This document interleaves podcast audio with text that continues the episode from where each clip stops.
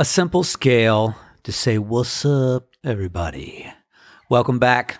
I'm Craig. This is my little podcast. Not sure why it's little. It's short, and it's for my friends and people who are getting to know me. Excuse me. It is a beautiful morning here on the Outer Banks of North Carolina. It was like spring last week, last couple weeks, like 70 degree temperatures, pollen everywhere. Felt like April if April's nice, we can get crappy Aprils here, or let's say difficult Aprils. Um, but there's always this thing on the Outer Banks, which is like, just wait. So, in the last handful of days, we've gotten that beautiful, beautiful March weather where it's sunny and it feels like it wants to be spring, like it looks like spring, but there is a wonderful wind coming out of the northeast all across the ocean 15 miles an hour, consistent, and it's chilly. It's cold, like gloves weather. And it gets in your bones and you're you're at uh, odds with yourself because you're like, it's spring, I have spring fever, but I'm dressing like it's winter. It's really weird. And if you haven't taken a vacation in the winter here on the Outer Banks, it can be really annoying if you're not ready for it if you're not willing to surrender into the isness of the windness. I actually love it because it's uh it's in the gnar it's the gnar the gnarly. Um, how are you? Where are you? Uh, what are you doing? I hope you're being good to yourself and that things around you are as peaceful as they can be. Uh, I haven't talked to you since last week. Uh, let's see what's going on. Great time making music with Steve from the band Everything. Uh, I am happy to announce that at some point in April, we are launching a crowd fund. Uh, I do believe it will be done through Kickstarter uh, to get our friends, fans, and family peoples to uh, join us on the journey for making uh, the first Everything record in about 17 years. And why that's exciting is Nathan, Steven, and I have been having a blast playing music in the last year. Uh, it culminated in a sold out show at the 930 Club in DC. It was beautiful. We have great musicians working with us. And Steve, Nate, and I have been having so much fun hanging out together and writing music together and producing that music. Now, what's great is, is that we have an extra almost 20 years of playing music individually, sometimes together uh, 20 years of life experience, 20 years of ideas, uh, working in the uh, on the box, right? So Steve and I both have been producers uh, of various projects for many many years. Uh, Nathan is just such an incredible musician and drummer, and I got to say we've been having uh, magic.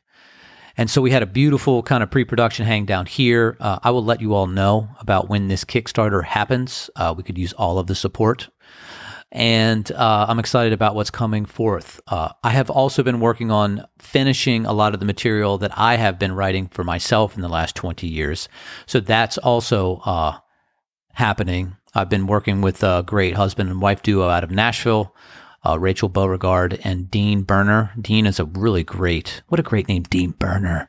Um, he's a great dobro player. And so there's been some beautiful things going on. And there's a really great network of people that I'm tapping into uh, that's going to just make more magic, more magic, more connection. How much fun is that? Um, today's topic. I write topics down and then I forget the topics because I don't do this every day. This is just a, a little conversation I have about the world. Uh, today's topic is uh, who is influencing you? And it came to me in a moment because I was drinking coffee and I started to look at my Apple News feed, which I do a little bit. And we can talk about my media ecosystem because I am very specific about who I pay attention to, which is related to this topic, but that specific uh, branch of it could be its own thing. So I was looking down and I saw like a BuzzFeed, like, you know, 10 whatever's about dating someone or something, some BuzzFeed list, right? And I just, I was like, I put the phone down. I was like, no, like I'm drinking coffee, I'm hanging out with Trisha. It's sunny out. It's the beginning of the day. Like I don't need to look to worry about BuzzFeed. And that's so indicative of nervously checking your iPhone, which is a supercomputer that's connected to the world in all of the ways. And uh, Twitter is the same. They're all the same. Where you can literally be like, ah, you know, I'm supposed to be working on this, and then you look down at your phone and you can see something written by someone, a headline. You can see a video of a, of the war in Ukraine. You can watch a monkey. I follow Kiki the spider monkey. You can watch a tiny little monkey ride a skateboard around these dogs that she lives with. It's amazing. Um, and each one of these things grabs our attention and it becomes influential. And if you take that thread where, you know, what are you paying attention? What shows are you watching, right?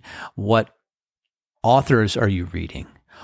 What talking heads are we listening to? Like, how many stories are we hearing about through the lens of somebody else? Right? Unless you're directly there, it's always going to be through a lens of somebody else. And who is that person? What are their biases? What's the format in which they're communicating?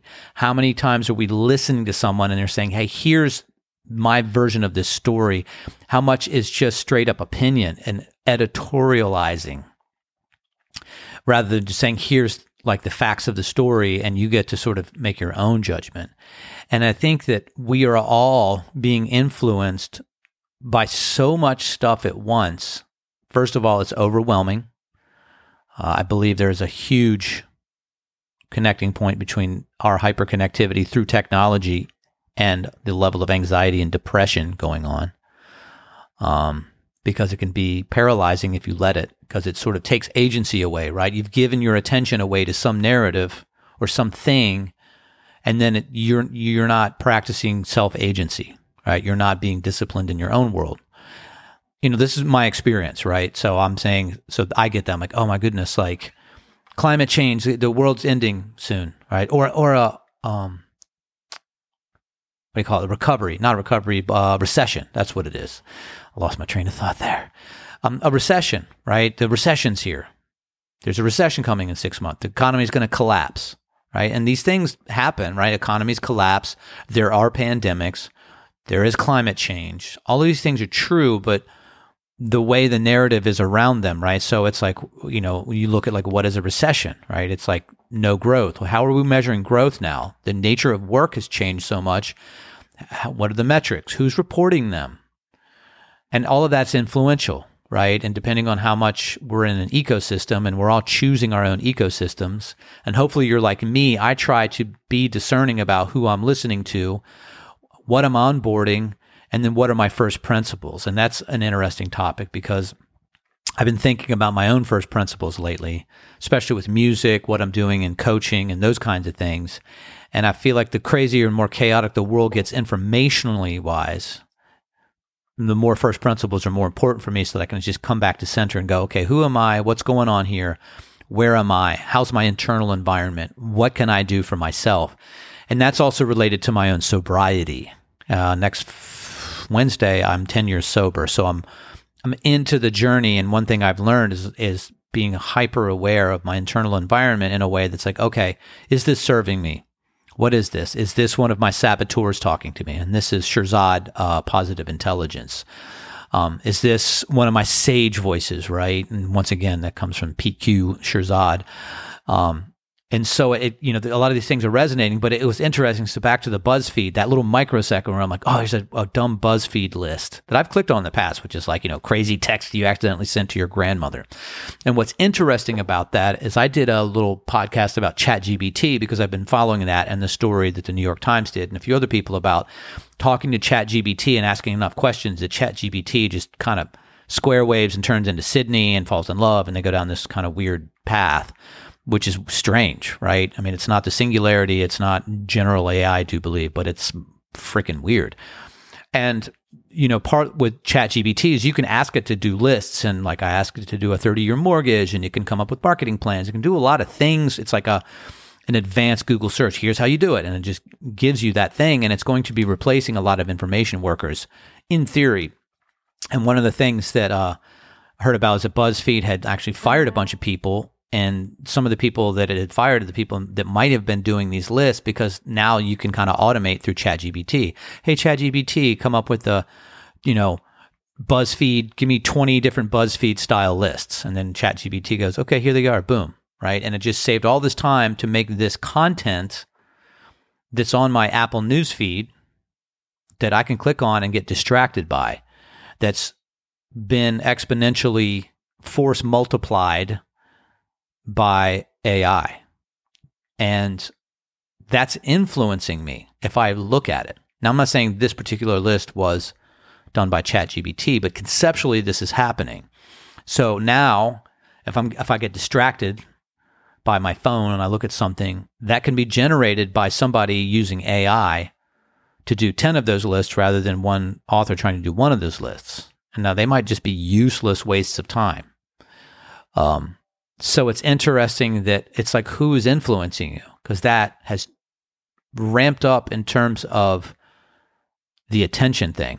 All right. And that goes also to like deep fakes. Like deep fakes are getting really, really good now. And at some stage, you're just going to have to be so discerning about what you watch. And when you get any piece of news, you're like, okay, I have to cross check this through multiple ecosystems to figure out what's real. And it's uh, very, very interesting. So that's my thought experiment for the day or the process to think about like who's influencing me because I'm constantly like, "Ooh, I'm is this influencing me?" And I like to talk to friends one on one and just kind of get a conversation going to test out ideas, find out what's going on, and find out what my blind spots are because I certainly have blind spots. Um, as I get older, like I've become more conservative, not necessarily politically, but more conservative in my actions. And in some ways more open minded and I'm more willing to be wrong because I realize like, yeah, I really don't know everything. And if I, if I get into something and that's what I do is I, I hyper research, I take on a lot of information, I get fired up about stuff, I, I look at stuff, but it's like, that's just a learning curve for me. And then I go out and say, okay, well, what, what's the half life on these ideas? What is the truth that I can kind of, I can really have my first principles be in line with? Um, this is a weird world, ton of information and it can knock us all off center. And so, talking about who is influencing you and talking to myself about who's influencing me, um, it's tricky. So, anyway, those are my thoughts for the day. I hope you're being good to yourself continually. Go out and uh, prosper. Live long and prosper, in the words of Spock.